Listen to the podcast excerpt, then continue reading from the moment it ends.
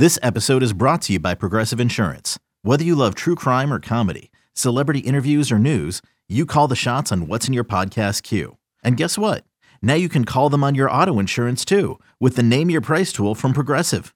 It works just the way it sounds. You tell Progressive how much you want to pay for car insurance, and they'll show you coverage options that fit your budget. Get your quote today at progressive.com to join the over 28 million drivers who trust Progressive. Progressive Casualty Insurance Company and Affiliates. Price and coverage match limited by state law. Welcome into the scoop. I'm your host, Ross Martin, joined by Don Don Scoops Callahan. This is the scoop brought to you by Johnny T-shirt and JohnnyT-shirt.com.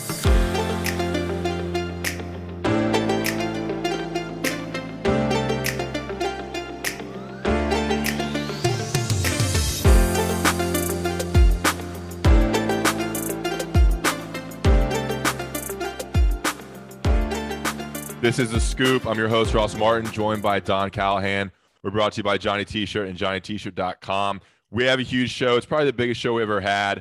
Um, I mean, probably one of the greatest podcasts we've ever had. Um, we got Don here uh, in the Nike shirt. It's April 20th. Happy holidays, Don. Um, Happy holidays. and Are you celebrating today? I'm not. Don't celebrate that. Don't condone it. Uh, but respect it. Um, okay, let's get into it. Here's what we're going to talk about, Don. Ready? We're going to get ready. into the status and the state of UNC 2023 recruiting. You released your mock class, your first mock class on Tuesday. Um, and you know, maybe not, the best, maybe not the best class out there, but we're going to look get to that a little bit. But overall, kind of give a view of uh, kind of where UNC stands in recruiting for this cycle. It's been a while since we've done a podcast. We had March Madness, but uh, it, it times out well with the mock class you released. That's for premium inside Carolina subscribers. We're then uh, going to talk about some of Mac's comments about that uh, kind of 20, 2023 recruiting, and that will lead nicely into um, our interview with Patrick Suddes, UNC's um, general manager, you know, kind of the, the roster guy for UNC. A new hire came to UNC in February. So he's really been on the job for a couple months now. We interviewed him, spoke about 25 minutes with Patrick Suddes. Um, and after that, we'll wrap it up with some spring football talk. Uh, we had interviews with Mac Brown, Gene Chizik, and Phil Longo on Tuesday from the team side of things. And so Don's going to kind of, you know, we'll talk about a little bit of the team stuff as we head out of the spring into the off season and um, maybe some additional kind of status of uh, of each other in our lives as we as we reconvene for this podcast. Don, thoughts? How are we feeling?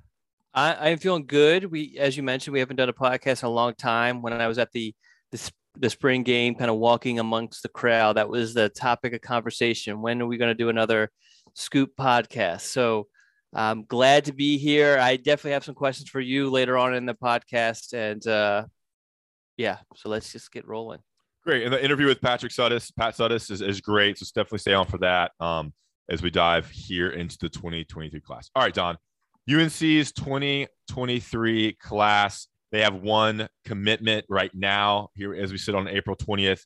That is Tad Hudson, the quarterback out of the Charlotte area. Now, you know, at this time last year, I did the math. I looked at last year's class.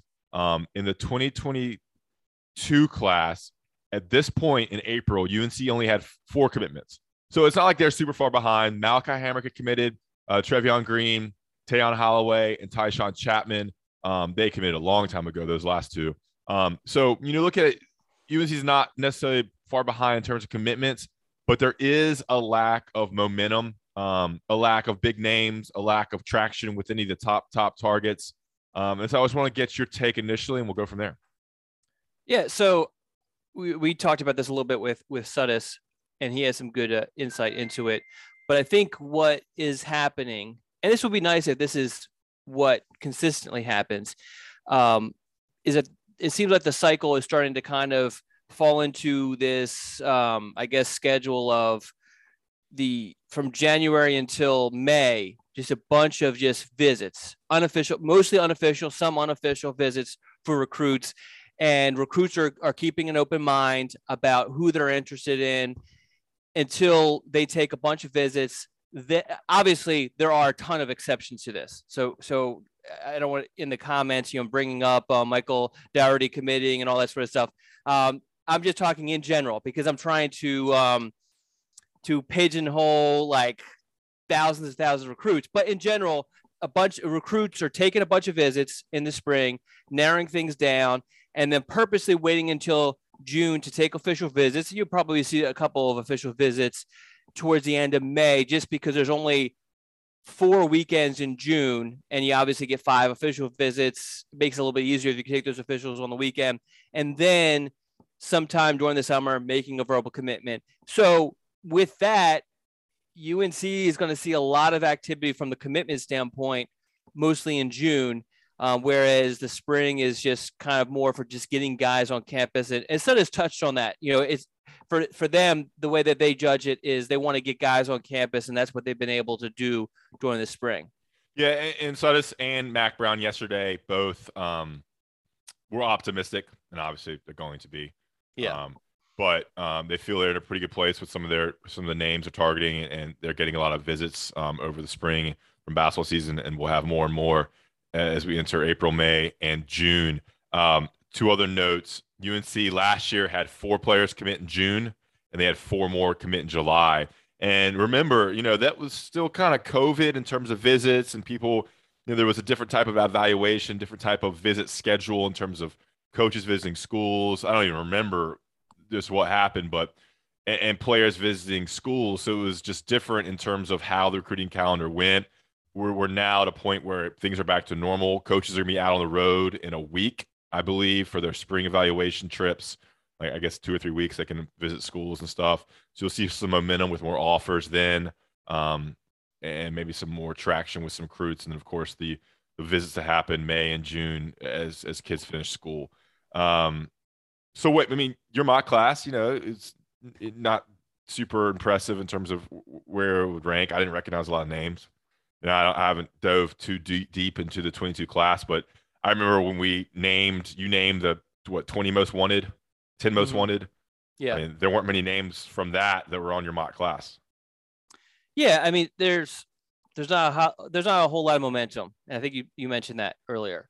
Right now, you know, it's you know UNC's coming off a awful ball game, a disappointing season, and um, and then in addition to that, in state the talent is not is not as deep as it has been, mm-hmm. and um, you know we're used to what was it two classes ago was a historic year in the state of North Carolina. There's been a drop ever since then. Last year, it wasn't such a big deal because North Carolina was able to go into Virginia and find a lot of success, particularly in the Tidewater area, although you know, they got Andre Greene out of Richmond, and then uh, Zach Rice mm. um, out of I guess that's Central West uh, Lynchburg, uh, Virginia. Yeah, Lynchburg. But um, all those guys are sort of connected in a way. Um, this year, Virginia is not nearly as strong as it was last year, particularly the Tidewater area. The UNC's recruiting basically two guys, you know, has offered and and and uh, high, um, highly recruiting two guys out of that Tidewater area, and neither one of them are national recruits like um, George Pettaway was or like Ty, uh, Tayon Holloway was. So there's not a whole lot of you know excitement. You know, it's not as much of a big deal when Paul Billups, for example, comes to visit North Carolina as it was every time George Pettaway made a visit, it was huge. Every time Zach Rice made a visit, it was huge. So that's kind of what the situation is. And North Carolina is being forced to jump into Georgia and Florida to recruit recruit those guys, and that takes some time, you know, because UNC's further away. You got to get those guys on campus. They're not as familiar with the program. They haven't been visiting it since their freshman year, so it takes a little bit of time to, to establish, you know, some some uh, footing with those guys. And you have all the turnover on the defensive side of the ball, the turnover on the offensive line. Really, if you're looking at this class, and my mock class kind of shows it, the offensive line and uh, the secondary, if you take those two positions, I have 10 guys projected to be signed total between those two.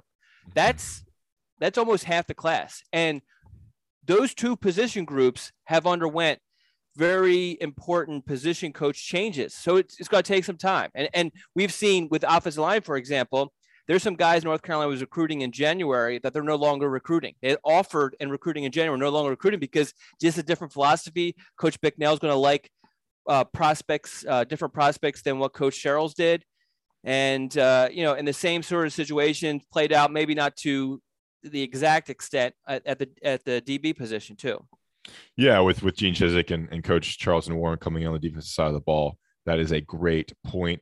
Okay, so is there any names that you you think UNC is really getting traction with that we should expect a commitment from anytime soon? Is there is there anybody you can say that you think UNC is really leading with, and there's momentum towards a commitment soon or, or anytime so anytime, or is it just the, the, wait till the, June? The late well, I think wait till June is is the short answer, but the okay. layup answer there is DJ Gieth, who uh, his dad played in North Carolina. He was ex- incredibly excited when UNC offered. Uh, I was, I was, I've been texting with him, and then when they offered, and I texted with him that night that they offered, I was like, hey, because it was like he tweeted it out. It was, it was fairly late because I think he didn't get the offer until after his track meet, and so it was later in the day. And I was like, hey, I know it's late. Love to talk to you, do an interview about this offer. We can wait till tomorrow if it's too late. And he was like, no, no, no, no. Let's let's do this now. So he was super excited when we got on the phone and everything like that. So obviously North Carolina is a great spot with him. But even with him, he wants to take his visits. You know, he gets an offer from North Carolina a week ago, and this past weekend he was visiting South Carolina. And um, you know, Clemson's showing some interest. So I think he's going to explore those opportunities like everybody else. So I really, it would not shock me if we don't see another commitment until June. Now, could there be someone who pops unexpectedly? Yeah, this is recruiting. You got to expect the unexpected. But I expect, you know, most of the move, I expect, you know, all the movement basically to be this summer. Yeah, and even Max, Mac was like, man, I, I like to have these commitments in by February. So he yeah. is kind of like antsy about getting some guys in because he likes to have it all set and be able to focus on the season um, and move on to the next class by the time you know the the 2022 season starts. So it's certainly something to track and watch, and it seems like. Well, I actually think it's probably better that it's going slower. One of the knocks with Mac when he was at Texas was that he was taking commits so early that he was missing out on guys who developed later, mm-hmm. and you know, some kind of pointed to that as his demise at at Texas. So it's probably working out a little bit better for for Max that he can actually you know his board can settle down a little bit more before he's he's uh, uh, collecting commitments and he's basically collecting commitments with with the crowd right now. There you go. Yeah, you're you're not holding back on some takes uh some takes today, Don. I think that was my only take. only hot take. Yeah. Okay. We good there? Anything else? No, I mean, do you have any more questions? I mean, was there anyone? All right, how about this? Was there anyone on my uh, on there that you're surprised wasn't on there? The, Any name, just for whatever reason. Surprise was not on there. Yeah, surprised that I did not include them. Dude, I mean, there's just I don't know the class well enough. I mean, I, I feel like I've always I always liked Rico Walker. Okay. Um, but like you so, know, so Rico was kind of when I was putting this together he was kind of one I was on the fence about. Okay. And and the reason being is that I hear a lot of SEC buzz, particularly with the I probably shouldn't open this can of worms, but the NIL stuff. Um, but he constantly visits North Carolina, and I'm a big believer in following the visits, you know. But obviously, it's not foolproof. So I was kind of torn a little bit, and I wouldn't be shocked if Rico Walker is um, is on a future mock class by any oh. means. I did mention him in there. Um, and a lot of this is it's just so hard and i think we'll get a better idea i think he's supposed to come out with a with a new favorite schools list that's going to be a, a lot more limited than his prior ones it mm-hmm. might be like three or four schools and if that's the case we'll get a better idea of just where he's at and what visits you know what's his plan on for certain things but I'm not saying by any means North Carolina is out of the Rico Walker race. I think UNC is definitely in the thick of it. It's just, you know, I wanted to pick, uh, I guess, five defensive linemen, and I feel better about North Carolina's chances with those five over Rico Walker as it stands today. Tomorrow, that could be completely different. Yeah, and you were pretty clear that this is going to be the most inaccurate of your mock classes, just because there's so many unknowns, such a lack of momentum with certain recruits, and the overall class is kind of very slow to um, tricky late. It's good to see Jamaal Jarrett on there, uh, fellow Grimsley Worley teammate, former teammate of Travis Shaw. Um, but yeah, I mean, there were names on there I'd, I'd never even seen before.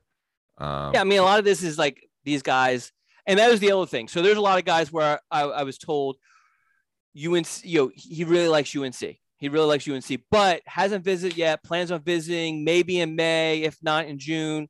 I didn't feel as comfortable including guys in that situation because they hadn't visited. Mm-hmm. Uh, but um, and, and a lot of these instances of guys who I'm sure you're not familiar with, they either a Florida kid or a Georgia kid who visited one time, mentioned North Carolina's in his top four, top five, and it's going to take an official visit. And from what I've heard from sources close to that person and sources from UNC's end is that things are going really, really well with that recruit.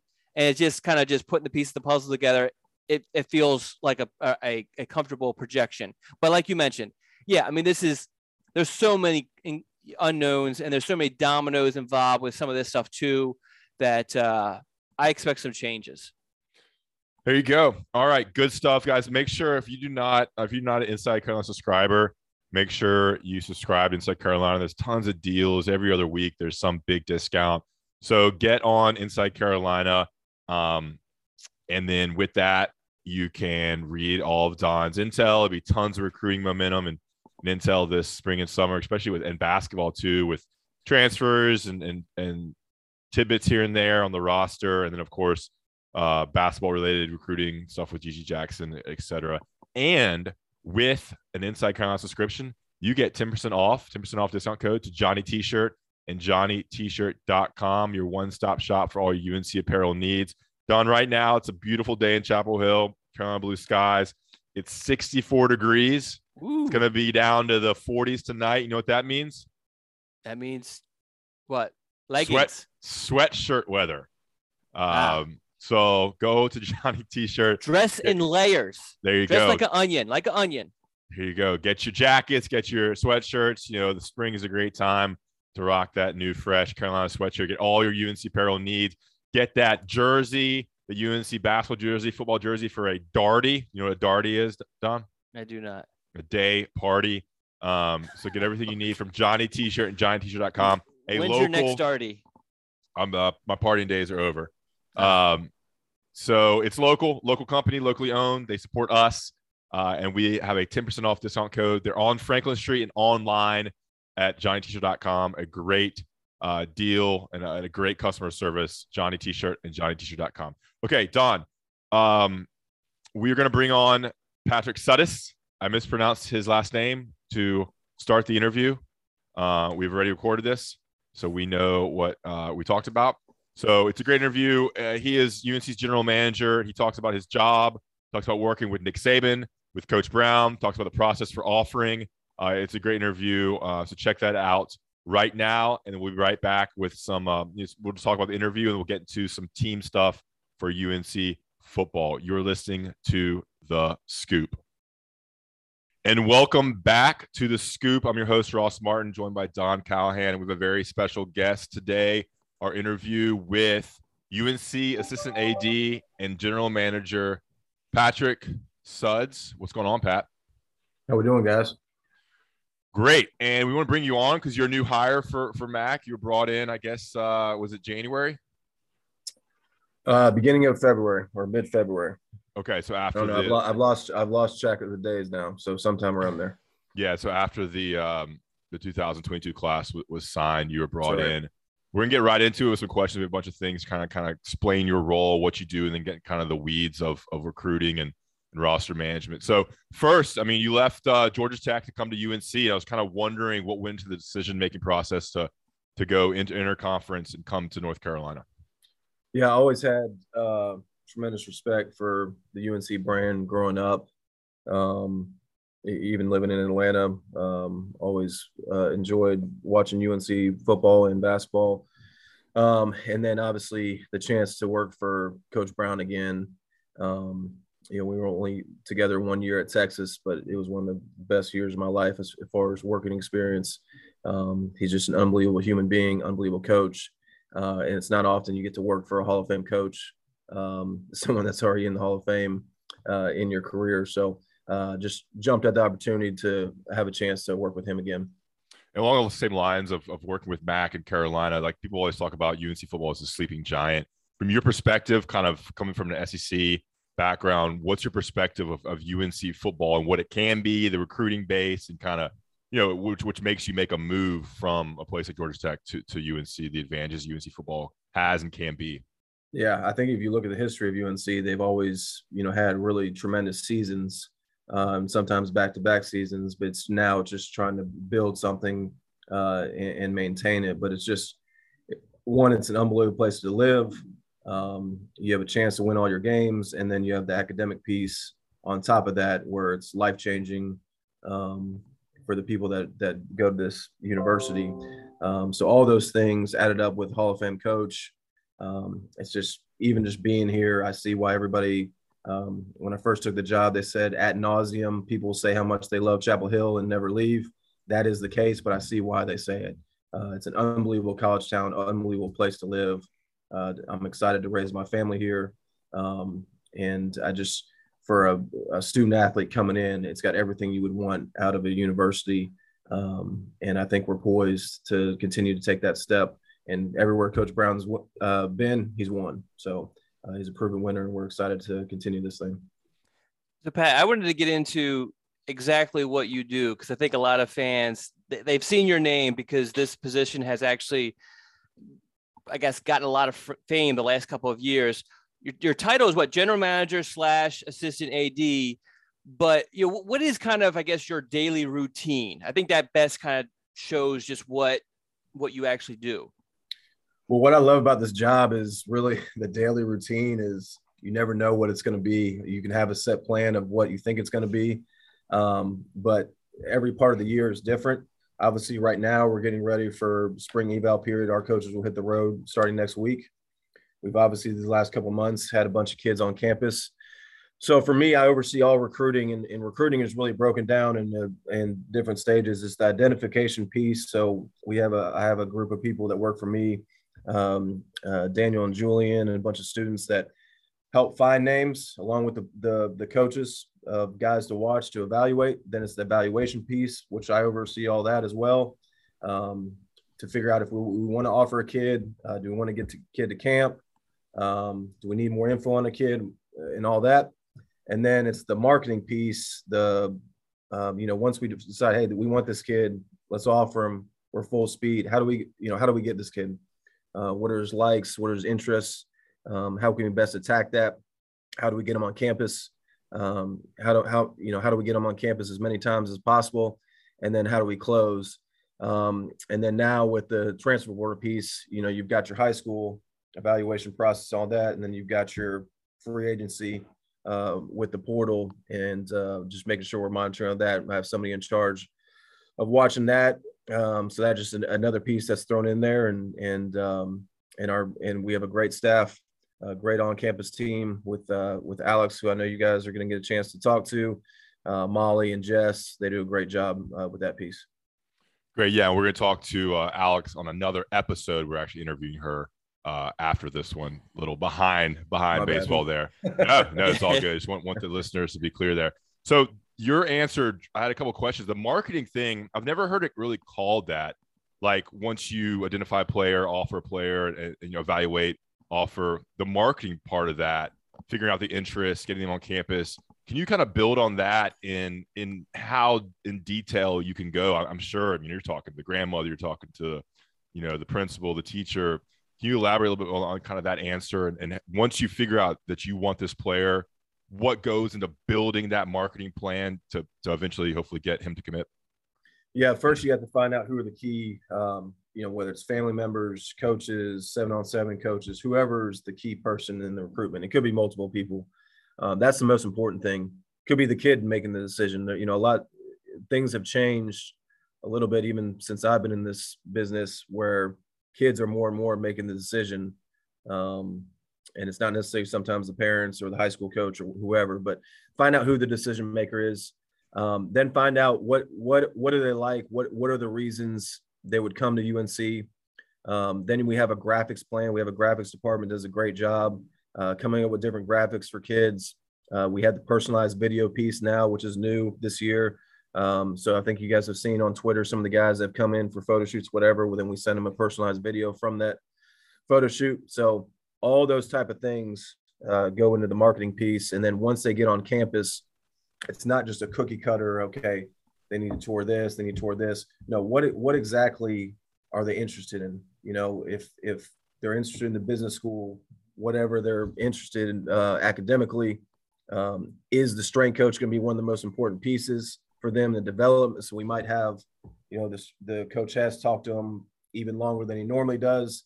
Um, what is the what is the key piece? Which most kids today, the key piece is development to play at the next level, right? And so um, with the coaches we have on staff, and uh, especially bringing Coach Chiz and Coach Warren in, uh, we feel we have a tremendous piece with that uh, from their background. Um, so all that goes into the the the marketing piece. Yeah, so that, I, got, I, got, one thing, Don. Before sure. you, I know your question's coming up, but um, I know your predecessor, Billy High. I interviewed him a couple times um, before, and he spoke about how like he was constantly texting with Mac Brown, like always in communication. Um, I was wondering kind of your perspective. I know y- y'all probably have different personalities and and stuff, but what's your interaction day to day with Coach Brown and with the other, you know, uh, what nine or ten position coaches now, uh, and how that kind of works out and your communication level with them in terms of recruiting and roster building? Yeah, so Coach Brown doesn't sleep. If you guys didn't know that, I don't know when he sleeps uh, with the texts I get and the staff, whatever. But that's that's why I wanted to come work for him because uh, he's as detailed as a coach as I've been around. Uh, no stone is left unturned, and he's always his mind is always working. And as a head coach, um, there's so much stuff that is on his plate. Uh, it's amazing that he's able to function day in and day out. I have tremendous respect for all head coaches, but especially him. Um, so yeah, communicate with him all the time.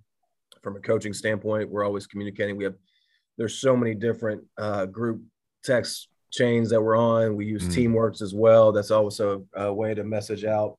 Um, but we have a message with all the the 10 full-time coaches. I got a message with my recruiting group. And all that goes into that is okay, this kid's coming on campus this day, this what time he's coming, or hey, coach, you need to watch this kid. Um, you know, um, and especially now with hitting the road eval season, my phone's going to be, I'll set the record for text in a day um, with coaches hitting the road and you know because it always changes. You know you might have a set plan of hitting these 10 schools but so and so is not practicing today but this kid is practicing so we got to get over there uh, and get a chance to see him. So yeah the communication is is uh, nonstop. And you're coordinating all those visits during spring right. evaluation pretty much like travel and and who yeah, needs to go where and when the coaches will put together their schedule, but there's obviously um, I'm kind of the one that puts the master plan together and makes sure that all lines up. You know, in spring eval period, you're only allowed to go to a school twice, and there's certain schools. Obviously, we have multiple prospects at offense and defense. Only two coaches can go per per visit. So if you have a school with multiple offensive defenses, it's that's where the puzzle piece comes into play. Okay, which four coaches, which two hits, making sure their schedules match up. That's kind of what I do when once I get everybody's master plan. Don. Yeah, so I wanted to get into a question I get all the time. Um, it, you know, I've been getting it forever. Is the the actual offer process? So as, as specific as you can, you know, player X. You know, how how what's the process for him to get an an offer from you guys? Well, we'll speak on what we do here. You know, every school is different. I think you even look at the numbers of um, kids that different programs offer versus us uh, and some other schools. We're a little bit more detailed in our process. Obviously, the academics is very important, so we don't offer anybody until we get their transcript to see where they're at. Um, obviously, UNC's unbelievable university academically. We want to make sure they're a fit on that end and uh, and Coach Brown wants to make sure you know how you do how you do anything is how you do everything. So if you're not taking care of your stuff off, off the field, what makes you think you're going to take your stuff on the field? So that's the first piece before we offer. But basically, um, and it and it could change depending on the identification piece. But our recruiting staff identifies the prospect. Um, my staff will watch the film. We have a different um, we have a database that triggers so if we write up a report on a kid, it goes straight to the position coach, goes to the area coach. They write a report on the kid. They like the kid. It goes to the coordinator. Uh, the coordinators will watch the film. If he likes the kid, it comes back to me, and then I sit down with Coach Brown. We watch the film. No offers uh, get approved without Coach Brown's blessing, and that's kind of how we uh, we do it. And then we attack from there. Do you have to see the player in person, or is is it a lot of video these days? It depends. Obviously, if it's a local kid, um, most cases we've at least seen them in person or somebody in our footprint. But if there's some sort of connection, um, you know, with a kid from you know that's got some sort of UNC connection from further away, um, if it's something we need to offer to get in the game and then get them on campus and that's where all the like the verified the camps under armour camps right you know all these different uh, camps that that people do um, that we get the information on that helps us but we like to we ideally you want to see them in person to get your own uh, measurements on them so along those i guess it's somewhat similar but probably different the transfer portal because i imagine that it's well i'll just let you i mean what what's the process with that how's it differ from a you know, you know, when you're recruiting a high school kid? The hardest part about the transfer process is it's like drinking through a fire hose. the recruitment could be a week, you know. Mm-hmm. Um, so in most cases, if you see the kids that are transferred from different schools, there's some sort of connection where either that school was recruiting them before and they went somewhere else. There's a certain assistant coach on the staff that has a connection. There's usually some sort of connection um, mm-hmm. um, because it's hard to get all the background info on these kids. Because if you call their previous institution, they might not be happy with that the kid's entering the portal, so you're not going to get an honest assessment of who the kid is, all that. So that's why ideally it's you want to take kids that someone in staff has a relationship with, or you recruited them before, you know everything about the family. Um, because if not, it happens fast, especially the mid-year kids. You know, they're hitting the portal in December. You got to get them in school by January 4th it happens fast. Um, and that's been the hardest part about the portal um, and, uh, and, and the way they have it structured where they can enter at any time. I've talked to Coach Brown about this a lot. Um, UNC has a little bit, I'm sure every school has a little bit different perspective and, and, take on how they operate with the transfer portal. What is your take and how, what's UNC's stance on the transfer portal? I know Max said like they, y'all only going to take people that fit culturally, academically, socially, but also that can, can start or, or likely contribute in a major way anything to add to that about UNC's transfer portal?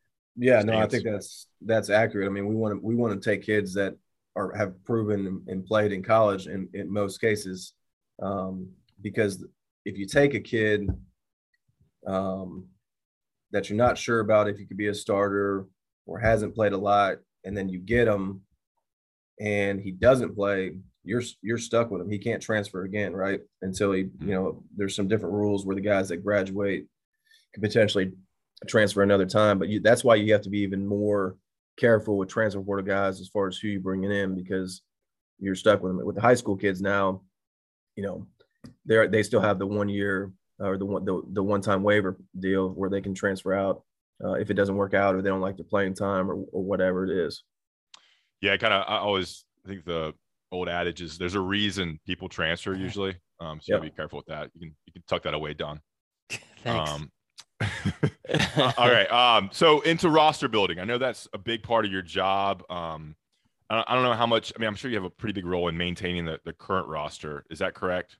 That's correct. It's, it's, a lot of recruiting, but so yep. I think this is a pretty popular topic on Inside Carolina the message boards is, is the number of players per position and number of takes in each class on certain positions. Um, I don't know how you want to approach this question, Don. I mean, like right now, for example, like wide receivers. Y'all have six scholarship wide receivers. Um, I think you'll have eight when fall starts. So, what is your take on on how you build a roster position wise? And I know that changes when you get different position coaches. I'm not really sure where this question is going, but um, you know, in terms of like prioritizing certain positions over other positions, like I always think you should take more offensive linemen, defensive linemen, other positions. But what's your stance on kind of building a roster prioritizing certain things um, and how that plays into your job. As, this is your philosophy, I guess. What Russ yeah. trying to yeah. say. maybe we can build we can build off uh, some questions off your answer. yeah, no, I, I, think you know I did. Ideally, you have certain numbers you want to hit at each position. I think scheme determines your ideal numbers. Every place I've been, depending on the scheme, the numbers per position changes. Um, obviously, if you're running a three-four on defense, you're going to have more uh, outside backers and backers. Um, offensively, if you're more 12 personnel, you'll have more tight ends. Um, so that that all determines that as far as the the numbers. But you know, my philosophy, um, and, and philosophy is really the NFL model is, you know, when they're drafting, there's certain teams that draft based on need, and there's certain teams that draft based on talent. So, like you were saying, you never want to turn down a really good defensive or offensive lineman because they're hard to find. Mm-hmm. Um, so if, if you have to go into a year where you have more defensive linemen than your ideal number, I think that's fine because those positions are hard to find. So we never want to make make need that priority where we take kids just to take kids to fill a roster spot, if that makes sense. Because like you said, we've only got eight receivers. Ideally, you want more, but we feel really good about those eight receivers that they can all play. So that's not always the case. You could have 12 receivers, but you only you only feel good about six or seven that can play. So for legs, for bodies, and all that, but that's where walk-ons and all that comes into play when it comes to practice and all that. Um, and then the way we're using our tight ends more in the pass game, that also helps alleviate from the wide receiver position. Um, but yeah, it's it's both, and now it's it's it's even harder now because you just, you don't know who's going to transfer early, transfer out. Yeah. In the old days, you knew exactly we have this many seniors at this position. We got to take so hey, we got three senior linebackers. We got to take three linebackers. We think this guy's probably going to go pro. He's, he has a good year, so we'll take a fourth if he does go pro. So you have those guys. So we still have that, but then you never know who's going to transfer now. Um, they could it could be because of playing time. It could be because of whatever the case. Um, so that's that's what makes it harder. So that's why we never want to turn down a good player, uh, depending on position think y'all had three or even four wide receivers transfer or, or leave early after the last year, which is which is why right. problem. Yep. Um, it, what's the hardest position to find and to recruit? Oh man, it, I think it changes um, year in year out. Like there's certain years it's deep at certain positions, and certain years it's not. Um, I, I, think to me the the hardest position is O line, and I think if you ask NFL people, that's the hardest it's the hardest to project. It's hardest yeah. to um, one to see how big they're going to get, especially coming out of high school. Um, how they'll develop. I think it's the hardest position to play as a true freshman, um, mm. especially the tackle position. Um, so for me, that's that's always the hardest one. I mean, quarterback's obviously hard because that's the one that makes your team go. Um, but if you if you know that intangibly this this kid's getting made of the right stuff, he's a winner. Um, he's got all the ability um, but yeah, O line uh, for sure for me is the hardest one. So I know we're getting towards the end, so I want to get this question in. Uh, the this current class, I know you can't speak about specific recruits and all that, but uh, for me, and I've been doing this a long time, um, it feels like it's it's been like a slower process, not just for North Carolina, but also in general. Yep. Am I wrong in that? And if so, what what do you kind of attribute that to? Well, you got to remember, you know, these kids haven't been able to go out in the springs the last two years um, because of COVID. So I think everyone's enjoying that process a little bit. I think that's part of it. Um, for us, having new staff members coming in, reevaluating everything, um, especially on the defense side of the ball, kind of slows some things down a little bit. But we feel good about where we're at. To, to, for us, we always follow the visits, and we've been able to get a ton of really good players on campus. Um, we're set up. We'll have three big official visit weekends this summer. And so that will determine a lot. But I think you'll see it start pick up here um, before the dead period hits in July. Because um, a lot of these kids, too, now, these high school kids nowadays are worried about the portal. You know, I better get in get my spot before that portal opens up and and and teams are taking portal kids over high school kids. So uh, it will pick up here, especially with our coaches hitting the road and, and all that. But we've been very pleased with the amount of quality players we're getting on campus. And usually, if you follow the visits, those commitments will come down the road. Watch what they do, not what they say, Don. Um, That's right. So you said uh, get out in the spring. Did you mean players to get out to visit or coaches to get out and do evaluation visits? Both, but coaches okay. go out evaluate, and there could be some guys we don't know about.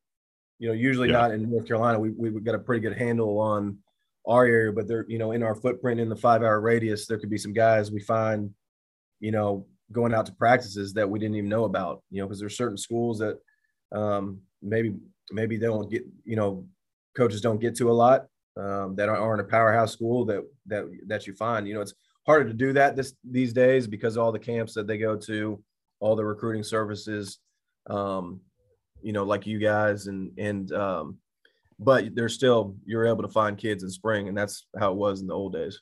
Well, it yeah. definitely feels like more structured in the sense that, like now, like you mentioned, a bunch of just unofficial visits. Kids, a lot of kids are taking a ton of unofficial visits, and they're all talking about, okay, I'm going to narrow it down by the end of the spring, find my five, take those official visits in June. And I mean, just about everyone now is saying, I'm going to make a decision in the summer. So it's almost right. kind of strangely kind of structured it, structured it pretty nicely for us and for for you guys too. So yeah, and but, we'll, we'll we'll do a majority of our official visits, you know, this summer, which continues to be the trend mm-hmm. uh, in college football. Okay, so well, I have one last question. I mean, I feel like we could talk to you for a while on just different topics, so we'll wrap it up here. You worked um, under Nick Saban for, I believe, two years uh, with the Miami Dolphins, then seven years at Miami. I mean, I think Nick, Nick Saban, you know, he is the the grand poobah of of, uh, of college football. So I was wondering what's that like? What what it was like working with Nick Saban? Anything you share about that experience? What you learned from him? Because um, I think that's a pretty unique um, opportunity and experience you had with him. Yeah, obviously forever indebted to um, Coach Saban for giving my my start, but um, very similar to Coach Brown. You know, they're different personalities, obviously. Um, as you can tell, Coach Brown is uh, definitely someone you want to spend more time with as far as one on one, but both are extremely detailed in the process. Both obviously have won national champion, uh, a national championship. Um, but I'm just blessed that I've, you know, obviously uh, Nick's going to be in the Hall of Fame and one of the greatest coaches of all time. I feel the same with Coach Brown. So I'm just blessed um, in my career. It's hard to be able to do that work for two Hall of Fame coaches. So um, extremely blessed. Was there anything you learned from him or anything that he does you think makes him so unique and special?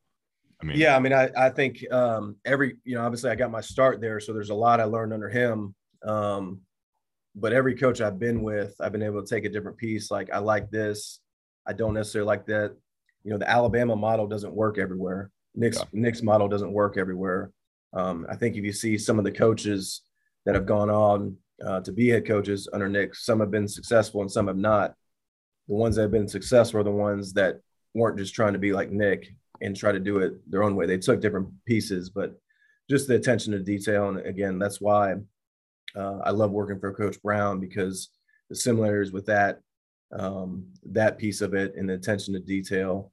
Um, and again, just just uh, for for me in my career, I've just taken bits and pieces every coach I've been and, and been thankful and blessed to work for all the different coaches I've been able to work for. Great. That was awesome, Pat. We appreciate your time. Yeah, Thanks thank so much, so for, much for coming, and um, hopefully we'll talk to you maybe down the line soon. Absolutely, I appreciate you guys.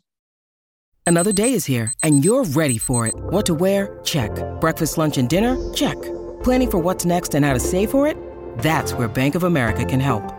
For your financial to-dos, Bank of America has experts ready to help get you closer to your goals. Get started at one of our local financial centers or 24-7 in our mobile banking app. Find a location near you at bankofamerica.com slash talk to us. What would you like the power to do? Mobile banking requires downloading the app and is only available for select devices. Message and data rates may apply. Bank of America and a member FDIC.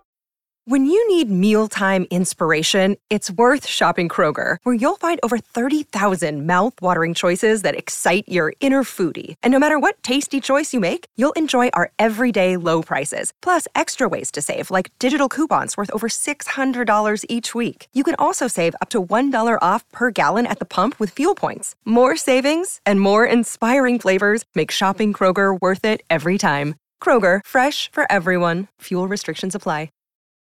Okay, and we're back. Welcome back into the scoop brought to you by Johnny T-shirt at johnnyt-shirt.com. Make sure you rate, review, and subscribe to wherever you listen to your podcast and subscribe to the YouTube channel, Inside Carolina on YouTube. You can see our beautiful faces. We upload every podcast to YouTube, all our interviews, all our press conferences, all the good stuff to our Inside Carolina YouTube channel. Don, what did you think about the Patrick Suddes interview? I enjoyed it. I think um, he's a sharp guy. He's quick. With you know, he ha- he has an he knows exactly what's going on. He has to handle so many different things. I don't think people realize just what nowadays what's involved in um, his position. You know, he mentioned the term marketing um, to recruits, which is which is uh, you found that interesting. I know that, um, but uh, just so many different aspects that he has a hand in um, with recruiting. I mean, this this position is starting to, to get paid pretty well at the Power Five levels because they're directly involved in the the roster um, assembly, and he touched on a lot of that sort of stuff. You know, and the thing too. So you know, we've talked to Billy High before, and Billy's great. Billy is like a encyclopedia if you ever have a conversation with him as far as knowledge and stuff. Uh, both of them are Type A personalities. Pat though is a little bit more laid back. You know, he still has a Type A personality, but he's a little bit more laid back. You don't feel like, you know, um, the house is on fire or anything like that with him. Um, so so I like that kind of element to to his personality that he brings to North Carolina. What did you think? You I was waiting for that. Yeah, um, that was great. I mean, it's it is a is a crazy job. I mean, it might be the third most important job on the team: head coach, strength conditioning coach, general manager. I mean, maybe defensive coordinator, offensive coordinator in there too. But it is a critical job because they handle they have a role in all aspects of recruiting, from evaluation from offers. I mean, they're head of the department, so there's tons of staff members below them that are handling mm-hmm. the, the, analyzing and and um, you know uh, scouting these players. Then the offer process, which you work with the coaching staff, you work with the different assistant coaches, and then the recruiting aspect, the the marketing of the program, organizing recruits, working with Alex White on campus recruiting, working with all the staff members and coaches to figure out the plan for recruiting certain players, and then when they're on campus, handling those visits And there's tons of coordination. It's a it's a 24 7 365 job. Um, and you know, it's a huge. I mean, we, I've talked. We interviewed Billy a bunch of times, not on this show, but I, I did some break off interviews with him, and it's the same thing, man. It is a intense yeah. job, but I think it's an exciting job, and every day is different. And you have an intimate relationship with everything that goes on with UNC football in terms of the roster building and recruiting, which is the lifeblood of of any football program. I have an intimate relationship with my co-host. Weird. Pause. All right. Um, good on that. Yeah. Yeah. Okay. Um, and as we mentioned, next. Yeah, as we mentioned on the interview with Pat, we're bringing on Alex White, who we just mentioned earlier. Uh, the next time we record, which would be in, in probably two or three weeks, we have an interview we've already recorded with Alex White. Um, really good stuff too. She she's a definitely a dynamic, vibrant personality, and so it's a different perspective on recruiting, a different role. Um, and, and that was a great interview as well. So look forward to that on the scoop, right, Don? Yes. Okay. Look, I'm looking for that. Okay. Well, we've got to do this, but looking back, we haven't talked in over. I know over six weeks. What has been going on? Anything recruiting that we need kind of to update? Um, there was some visit weekends. You know, briefly yeah. overview. Kind of give us the calendar, the timeline. of um, I mean, there's been a ton of visits, and and Suddes mentioned that um, not he didn't name names for obvious reasons, but um, ton of visits. You know, the the spring game was a big visit weekend for North Carolina. Mm-hmm. Also, March 5th, which happens to be my birthday, was um, I guess their last junior day, and they had a bunch of guys there, and the recruits who came were able to watch practice. But then throughout the last really couple of, of, of months, there's been just tons of visits, you know, particularly recently because a lot of kids are on spring break and they've taken advantage of that. I mean, I, I mean, just about if you look at at you know Inside Carolina's recruiting board, a big chunk of those guys have visited within the past couple of of months. I could you know go through all of them, but I don't know if that helps any. But there's been a lot of movement, and as we mentioned earlier in the podcast, that those sort of things will set the foundation because it's more of like here's a preview of of what we're about, you know, hopefully that entices them to schedule an official visit. The official visit is where you hope to kind of close it all out with the commitment, which will happen shortly after that official visit. Okay. And then what's happening? What's the next thing on the calendar? I know we mentioned kind of coaches getting on visits, coaches yeah. getting out to high school visits. What do we have to look forward to the next couple weeks leading into June?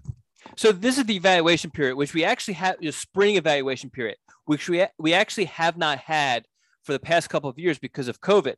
You know, last year the calendar didn't open up open up until June 1st, and basically they just went into you know summer camps and official visits and all that.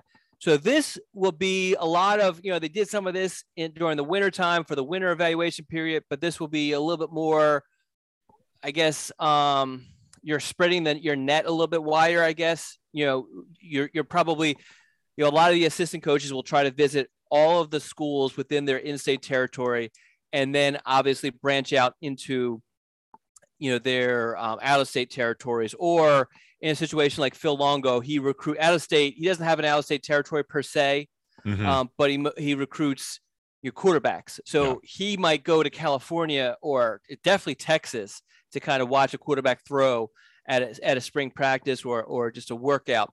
Um, you know, Bicknell will do the same thing for offensive linemen. You know, uh, Dre Bly might do that for maybe a DB that might be out of his area. So that's what's going on right now for the next for um, for for the rest of this month and and most of next month. And then things I think kind of die down just a little bit and then just amp up a lot in June. As I mentioned, the official visits, but there's also camps. And the camps this time around be primarily for the next class, the 2024 class. The 2023s, maybe there'll be a couple here or there that maybe UNC has their eye on, want to kind of get a second look and want, want him to maybe he plays a different position in his high school, but wants to work him out at a uh, completely separate position. They'll do that at a camp setting to kind of decide whether they want to offer. But camps, for the most part, will mostly be for underclassmen, not for the this the, the, this Well, current class. there have been some. I mean, I definitely remember players coming to camps of that year in that cycle and getting offers and committing. Right, the summer before the senior year. Right. Not really. It ha- not last year is an exception because they weren't able, they didn't have the spring evaluation period. So you had situations like Bo Atkinson who came in for a a Justin, you know, Justin Canuck. Yeah, Yeah. Konyuk was another one. But prior to that, I mean, um, the recruiting cycle was moving away from seniors scoring scholarship offers. Yeah, there definitely have been, but Yeah. for the most part, it's for underclassmen. And I think that progress is going to be even further moved to that to where camps are just for underclassmen for the most part, Okay. at least and- for, for this level of football. Yeah, and I want to touch on something. So the the coaching uh visits, you you went in, into some detail there, but how many times can they visit school? Like, what's the just the whole logistics about how many times and what where they go and all that Pat- stuff? Pat touched on this a little bit. So they can go to uh, a school twice during Well- this time frame. One coach can go to every No, school twice. Well, so uh, well, right, a school can go to a, a I'm sorry, a college can go to a high school twice within this time, right? Okay. But they can only have no more than two coaches visit at one time. And this is actually the the old rule. Um, I think it was Auburn when Tommy Thigpen was was on that staff.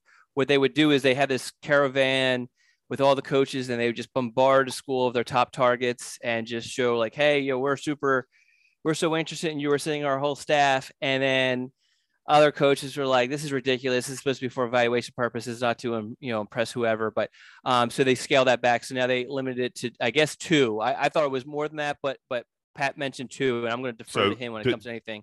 Does two coaches visiting at one time count as one visit Yes. for that school? So then they can come back. They can send. You Well, and, and and from my understanding, you could have a coach come in that morning, and then another coach come in that evening, because it's the same day. and that counts as one visit. That counts as one visit. and then for the like in a week later, they could you know have another coach come in or yes. and this is only assistant coaches. Okay. So you like to hit Yeah, up no every- head coaches. So head coaches can do it in the winter, but Mack Brown cannot in the spring. Yeah, and so yeah, ideally you hit up you know every high school twice in your region, maybe just once, um, and then hit up you know a high school that's with your top targets that, or like a school that has a lot of talented underclassmen or whatever, and Yeah. kind of pick and choose. But you could go as you could hit up as many as you want to, right? In terms of you could hit up fifty schools. Yeah. If you if you could hit up 50 schools one day, yeah. then you, then you do it. Could, Yeah. yeah. So you're really But I mean, as somebody who goes to high schools, um, eh, yeah, I mean, I think the most I've ever done was seven in one day, and it's got to be somewhere like Charlotte. yeah. You they're really gotta close. I mean, just communication, figuring out all logistics. And and then some some of the places like um like Eastern North Carolina, I mean, you can make it to two. You you know, unless you're, I mean, it's tough to go to more than that with the distance that you're driving. Yeah. Okay. Um. Good stuff. Okay. Moving on. We introed with Marky X. Were you jealous jealous of Marky X's uh, mock class on the Um, board? so I I honestly did not know it existed until you mentioned it. So I, I real quickly kind of looked at the thread on there. Um, I'm gonna pull it up again. he has um, multiple. He has multiple threads because every, um, every video he releases, he starts a thread. and I'm not even sure. So he has be- he has multiple videos. Oh yeah. So I didn't know all this. So this is, I mean, you mentioned that this is, I, I guess somebody who's regular. I this is the first time I've seen this name. No, no, no. I'm- I don't, dude. I don't know this guy. I, I just saw it. I think late last week, and then he's got two. He's got two threads on the front message board page, on the first page of the message board. all right, Our I pit premium. This guy's a paying customer. I Um, see. Um. Okay. I see. And it's just electric Okay. content, and he's super positive. And you know, I don't know how much we should be really talking about this, but um, I was wondering if you were jealous of his mock class. I mean, I, I think the mock class there is an element to it that that's a lot of fun. So, you know, doing it, I, I can. I, I'm not going to be jealous. I think it's cool if you want to spend some time doing it. Uh, for me, you know, I know I'm going to be held accountable for whoever I, I put on or leave off. So I make sure I do a, a whole lot of homework Okay. on it. Um, but uh, I can see having fun with it. You know, I mean, there there's obviously, I mean, there there's some um, similarities to who we have. Some of them, I'm surprised that he included on there.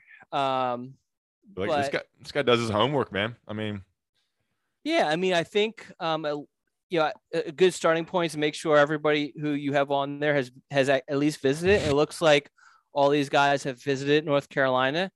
So, but um, yeah, I mean, just I, I try to be realistic with it because I mean, if you're just going to put a bunch of guys on there who, you know, just because you want them, I, I don't know. I mean, but if you have fun with it, then yeah, if he had fun with this, then great. I mean, he definitely had fun with his his rap. Yeah, yeah. If you Um, scroll, if you scroll down on his mock class, he goes, "These are according to my inside the brain sources." Okay. And after talking with the man upstairs through Easter weekend, so these are from his brain and from Jesus or God. I don't know how that works. These are the names I see in the 2023 UNC class.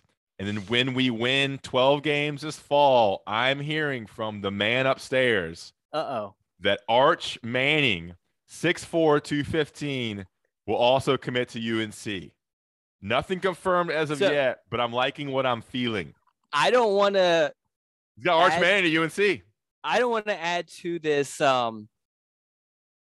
This I don't know fable that he has building, but from I, I'm not following Arch Manning as I, as closely as I follow others, but from what I know, it's hard to ignore Arch Manning. And uh, every time you see something, you, you kind of give it a little look. But from my understanding, Arch Manning is in no no um, hurry to make a decision, and actually might wait until the season to make a decision. So he, the timeline for him is is lining up. Yeah. Marky X, Inside the Brain Sources. Definitely check out his YouTube videos. Um, there might be some parental warning on that on some of the language, but um, his rap is fire, and I do appreciate the shout out. Okay, Don, floor is yeah, yours. I did not get a shout out. Uh, I know, dude. I was surprised, man. It was me, and then it was Mack Brown, Phil Longo, Gene Chizik, and the whole UNC roster. That that is uh yeah, you did Dre the whole Um yeah, I mean, how do you feel? I mean, you're you basically are included with a bunch of really famous people who have Yeah, honored. NIL deals. honored, honored, honored. Big career accomplishment. All right, let's move on. Um, Don, the floor is yours. Uh, Okay. Spring spring football. Any questions? Anything you want to know? Yeah, so uh, I'm I'm super behind on my research on all that stuff, so just keep that in mind. But um, the most interesting topic is the quarterback situation. You know, I did listen to Mack Brown's uh, press conference, not not the one the other day, but the one directly after the spring game, and uh, you know, he definitely was talking about how you know both of them are similar, and you know he might end up playing both, and he's not just saying that because he wants both of them to stay but it would be beneficial for Mack if he can keep both of them from transferring, regardless of who he goes with. So my question to you is: Is one of them actually better than the other, and clearly going to help North Carolina win games over the other, or is this just yeah? And is this just uh, lip service by um, Yeah, Mack Brown? man. try to keep both of them. yeah, I'm not. A, God, I mean, it's, it's not. I don't want to. This is kind of a tepid answer, dude. I'm not a QB analyst, and they both look good. They both have attributes you would like. I mean, I think it would be great to bring Greg on or or Staples on to talk about this, but I think they're a little bit closer than maybe we thought. I think there was some momentum, just kind of like to give it to Drake Maye and kind of let that kind of be the starter move on. But at, coming out of spring, it feels like it's closer than maybe we expected and many people wanted it to be. You brought up great points. It's to UNC's advantage to keep both. I think there's a chance both play. Um, it doesn't seem like there's a lot of separation right now. Um, they both have you know some, some leadership intangibles and some some personalities you like out of your quarterback. So I wouldn't be surprised if we see both play significant snaps uh, in 2022 um, to keep keep both on roster to have a viable backup. Um, but it should be interesting to follow for sure. Um, I think I think a big thing coming out of spring is I think Conner Harrell was was very impressive, and I think I was noticed by players. I worried. I, was, I worried about him because watching his film, there were certain things that worried me a little bit. I felt like, I mean, he played with like I think it was like four or five five stars, and I'm not exaggerating.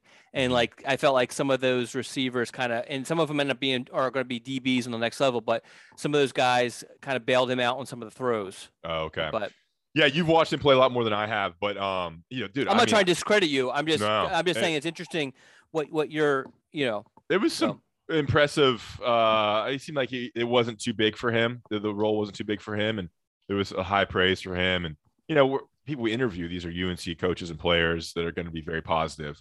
Mm-hmm. Um, mm-hmm. and look, I watched. We didn't watch him play, but one practice and one spring game. So, but I think they like what they have with him, and you know, he can win and things like that.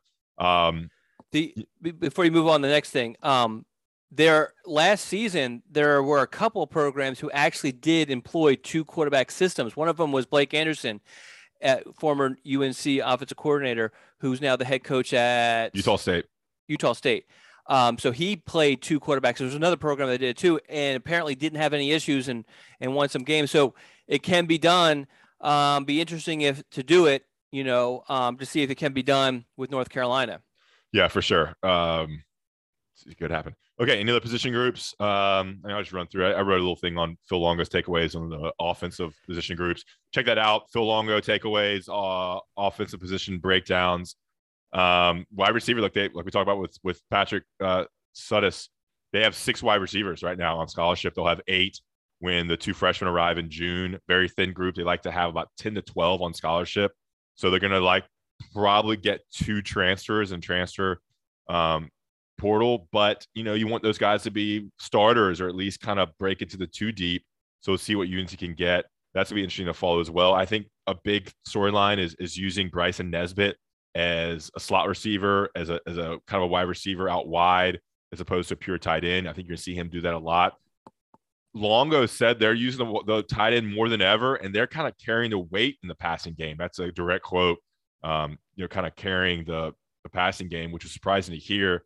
We haven't seen that out of the tight ends. You got Kamari Morales, you got John Copenhaver, and you got Bryson Nesbitt, six six, you know, two twenty, who who looks apart, physical, and has one year under his belt. So I think he's gonna be like you know the big buzz for a breakout player there, Bryson Nesbitt. Um, so that's pretty cool. Uh, I think running back it's interesting to see British Brooks kind of be the guy. Um, mm-hmm. It's kind of cool that he came back for his fifth season. And, and he's not from England. That's right. Yeah, he's okay. from Gastonia. Gastonia uh, is very, very far away. home of home of Greg Barnes. Greg Barnes, who is. Speaking, I, I hey, speaking of Greg, I actually bumped into him and his family at the airport. Just completely, yeah. Yeah, he was, was going. He's going to probably. Where did he go? I think he went to the Keys. Oh, but he's fl- he was flying to. He was on the same flight as my daughter because my daughter was going down to Georgia to, to spend a week with her mom, and he was flying. Him and his family were flying to Atlanta, mm-hmm. uh, I guess a connecting flight to go to the Keys. Cool. Yeah. You, we yeah. do. Are we allowed to have Inside Carolina people on as as guests? Maybe. Yeah, I think I think we should Greg have on. Greg on. He's on a lot of podcasts though. Um, but maybe you we'll think have he's him. too big time for us. Like, we might be too low on the totem pole. I think he would enjoy. I, I would just want one where we just talk shop with somebody, somebody okay. cool. Somebody. Is Greg just, cool? Yeah, Greg. Greg can talk shop with us. Okay, um, but is he cool? Yeah, he's great. Um, he won't listen to this, so you'll never hear this. But, yeah, he won't. He's not um, listening to this. We yeah. can say a, a, lot of bad things about it. And Greg, right. you know the thing about Greg? Greg doesn't care. Like we yeah. just talk really badly about Greg, and he he he just wouldn't care. Yeah. Um. So British Brooks kind of cool, getting this. You know, he's gonna be the guy. You know, behind him, DJ Jones. Like a lot of names behind him. DJ Jones, Eli, uh, Elijah, Elijah Green. Green, a former Scoop podcast Yes. alum and guest. Yes. He had like a little bit of breakout year. It sounds like you know he hasn't done much his first two seasons. Redshirted one year, so you know, he has some home run hitting ability. It seems. Uh, so it's good to see his name pop up from Longo yesterday. Um, so DJ Jones, Green, I mentioned Pettaway, and they're bringing Omarion Ham- Hampton. Didn't say much about Kamarro Edmonds. Um, so it'll be interesting to see I, what but I saw so I saw Edmonds at the spring game. I chatted with him a little bit, uh, just because I've known him for a while, and I thought he looked really good physically. Because we've mentioned before when he was in high school, particularly during the COVID stuff, he he put on some some unnecessary weight, and but he looked really good when I saw him. yeah, y'all could bond over bond over that. Um, and so interesting to see what happens uh, behind Brooks uh, at that two and three running back spot because in the last seasons it's been Michael Carter and Javonte Williams, and then last year's really Ty Chandler got the most carries. So and then um, offensive line, you know, new new offensive line coach. That's going to be really interesting to follow. I, I don't know how good they could be. I mean, they're really high on Asim Richards, who, who's now kind of the most experienced guy along think with Brian. does, Let does me fin- Rice? Let me finish here, man. Dude, Uh, you're going forever. I will learn from the best. Um, I think Brian Anderson gets experience. I think Asim Richards has experience. They really like Ed Montilus, who has started games here and there for three, four seasons now. But then they also have William Barnes and uh, your boy um, from Florida, Oh, um, uh, Caden Baker. Caden Baker. And yeah, and then you had a question about Zach Rice. Yes, Zach Rice. I didn't want you to move on to the defense before. Um, so a lot of things which kind of lets him first team, second team. Uh, do you think that he? Uh, how, how much do you think he plays this this season, based off what you saw in the spring? Yeah, yeah. I mean, it seems like he has. There's an opportunity there for him at right tackle to to at least get some snaps and get some time, and maybe move into some sort of starting role or split starting role by the end of the season. Um, he's doing all the right things. Got here in January. He he, he has the size. He's going to have a full off season to get stronger. And you know, they talk about him. When they talk about him, that usually means that uh, he is playing a role and, and getting some snaps there. So there's some there's some chances there. To see how much Spencer Rolland plays when he comes Yeah. in from Harvard. So that's another name to look out for. And I think Corey Gaynor and Brian Anderson will split time at center. Um, Okay. I think they'll both play some, and that's good. It's good to have a backup at least, and it's good to keep that position um, rested. And so it's good to have like really solid depth there at center, something that UNC hasn't had. So good moves by the staff to bring in at least two offense linemen from the transfer portal, two experienced offense linemen from the transfer portal. So that'll be a position group we track heavily Yeah, in and the uh, in preseason camp. not to interrupt you, but I didn't want you to move on. The center position is so key when it comes to communication. And so, and I think UNC witnessed that firsthand last year. So to have some sort of consistency at that position, at the very least, will help with the communication. Yeah, that's a it's such a unique take there. I love it. A refreshing take. Communication is important in the center position. I love it. Um, yeah, I mean, and they have two veteran leaders. Brian Anderson, you know, Yes. he may not be the best player, but he is a leader. He's likable. He's he's he's He can communicate. Yeah, and he knows what he's doing. Uh, doing a lot of hunting, a lot of hunting, a lot of outdoors, and I don't know how much football it is, but yeah, Brian's a good buddy of mine. He was um he so hunts you and fishes a lot. um were you you were off the recruiting beat. No, I covered was- I covered his recruitment. Oh, did you? Okay, Yeah. okay. Yeah, he was always enjoyable to speak with because he's Yeah. very um personable kid. So I always enjoyed uh speaking Yeah. with him. and he's a guy who wanted to be at UNC. Yeah. Man, he wanted it. He wanted to offer so bad, and he got it. All right. Um, defense. Uh, Gre- Gregory wrote the defensive takeaways. Uh, I think Noah Taylor is going to be a really special player. We learned from Chizik about kind of that jack position, and I'm sure you've kind of gotten an idea of what the jack position is, but it's really just a pass rusher. Yeah. Maybe a little bit lighter than the defensive end, can drop a little bit, but just a an athletic, long pass rusher. And like a Des Evans is going to be a defensive end, but the jack position, like Noah, Ta- Noah Taylor, uh, maybe a guy like Malachi Hamrick, um, and and and definitely Noah Taylor and Chris Collins. So um, that's what we have So going there. so that's part so with if you include the jack, that's the four D linemen, right? I was actually thinking that, and I, I need to ask Greg and, and maybe ask somebody on the defensive staff you have the nose tackle, you have a three technique, you have a defensive end, and then I'm wondering if the jack is so it's kind of like a three. It Three could be a three line. or a four, Yeah, depending then- on. because they have and they have two linebackers, right? They don't have an Yeah. outside linebacker. They have two middle they linebackers, two- yeah. And then five defensive backs. So it's a, a four-two-five essentially, right? So that works out. Well, I, so I did talk to somebody with pretty good knowledge of both the prior system and this system, you know, very intimate knowledge of it. And they said there wasn't like a whole lot of differences In which in the two schemes. oh, okay, this person is very, you know, very intimately involved in, in that sort of stuff. yeah, Um, so I was actually surprised. Um, you know, obviously the terminology is all going to be different, and, certain certain diff, you know philosophies are going to be different. But like from a from a the base of it is is pretty similar. yeah. I, th- I think the big thing with Chizik is it's very you want to simplify it, get down to the bare bones, work on fundamentals, make it very simple, make it easy to make decisions, and build from there. Um, adding certain things off of a base, off of a base scheme and a couple different schemes, and then building from there. And so they're bare bones in the spring, work on fundamentals, how they want to coach certain things, and they'll get a little bit more complex. Um, you know, every day throughout training But- camp.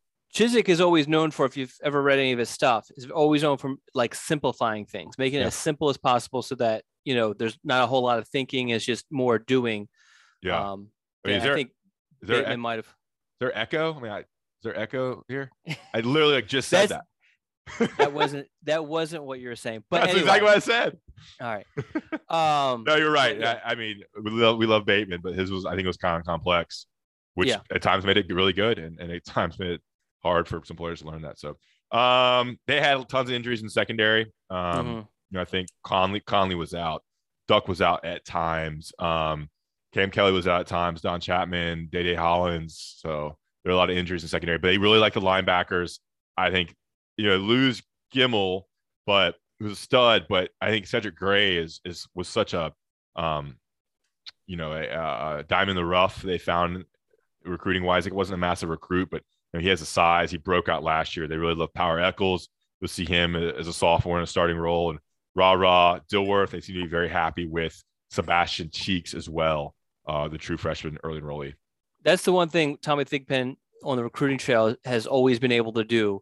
You know, I don't. He's not as you know active as he was when he was younger and the first time around North Carolina, but he's always been able to find that athlete. And I mean, because Cedric Gray was a wide receiver at Mhm. Ardrey Kell High School, you know, Mhm. but going back to you know Bruce Carter was a quarterback, uh, Quan Sturdivant was a quarterback, and and Thigpen you know, found those. Well, maybe not Sturdivant, um, but he was able to kind of develop those guys into, you know, what he wanted, made him made him quality linebackers. And Cedric Gray's mature, a leader.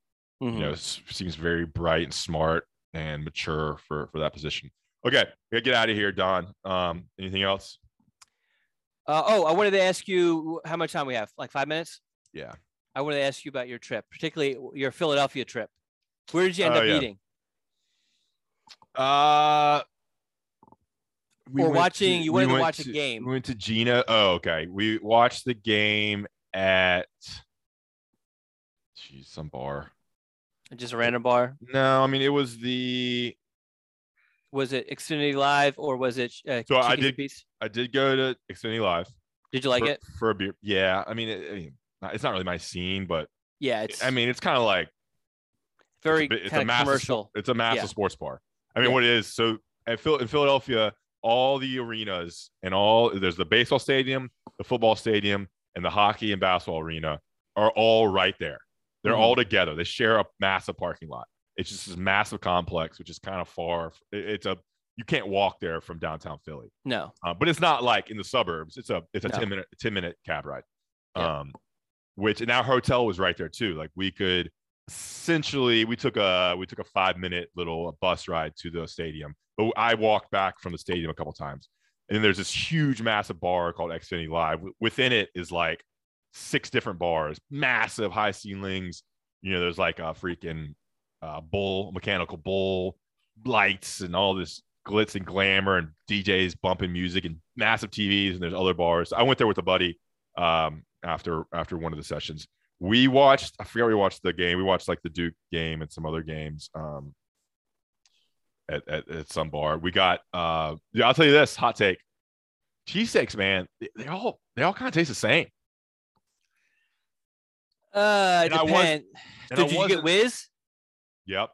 Okay. And I wasn't Jim and I, Jim, me, Jim Hawkins, uh, Taylor Vippolis, met some friends at Geno's, I think. Uh, So did you what, so did you do Geno's and Pat's? Yeah, we were right there. Yeah. So I'm pretty sure they they are exactly the same recipes. I think the preparation is different, like the cutting. It might be, you know, just the cutting is different from the two. Yeah, and um, I just I had a couple, and they just I don't know. I need to do a better job and find like, and I've done the the touristy ones now. Next time I go up, I want to find like the real legit ones that are good and unique and different. I don't know, but I, I, like Jim's on South Street. Okay. I think I've actually been there. Is that with the Okay. aluminum, the aluminum stuff, like second I don't know. floor, second floor? Yeah, it has a second floor where you can sit up there um, and kind of look out over South Street. So that's usually where I take people. But I, Yeah, I mean, I you think know- they have good steaks. I think my first time. You call it steaks. Yeah. Yeah. So we watched uh, a game at Misconduct Tavern. Uh, I don't know. downtown downtown once, and then Founding Fathers Bar and Grill, which is Okay, kind yeah. of college, kind of collegey, kind of twenties, like a lot of Villanova grads. Well, that's the thing. Like when you ask me about where to go, it's like Philadelphia's such a huge city, and there's like Yeah. different like sub parts of it. You know, Yeah. that's why it's real big on like if you're from Philadelphia, you say where you're from. You know, I grew up in the Frankford neighborhood of Philadelphia. You know, um, that's you kind of just stay in within that neighborhood sort Yeah. of thing. yeah, and then so I mean that was awesome. They won the Sweet Sixteen. I would say where we stayed, he was just like we had. I take I had to take an Uber to eat every for every meal. We were on a, uh, food Where- desert. we stayed at we stayed at a hotel. Um, it's like a It was close to the complexes. yeah, but kind of across Yeah. the highway. Yeah, because the, the complexes are in South Philly, and yeah, so it's away from a lot of the different stuff. So- It's right off the highway, which makes it nice when you're driving in. Mhm. You drive out really easy. I've always liked that. Um, So it was tough. We just like to eat breakfast, to get a smoothie. You had to take a Uber Yeah. in the town, and like we just there's no rest. We couldn't pop out and walk around and get any food. But yeah, so that was kind of a hassle. But uh, it was great, man. They won those two games. Awesome game against UCLA.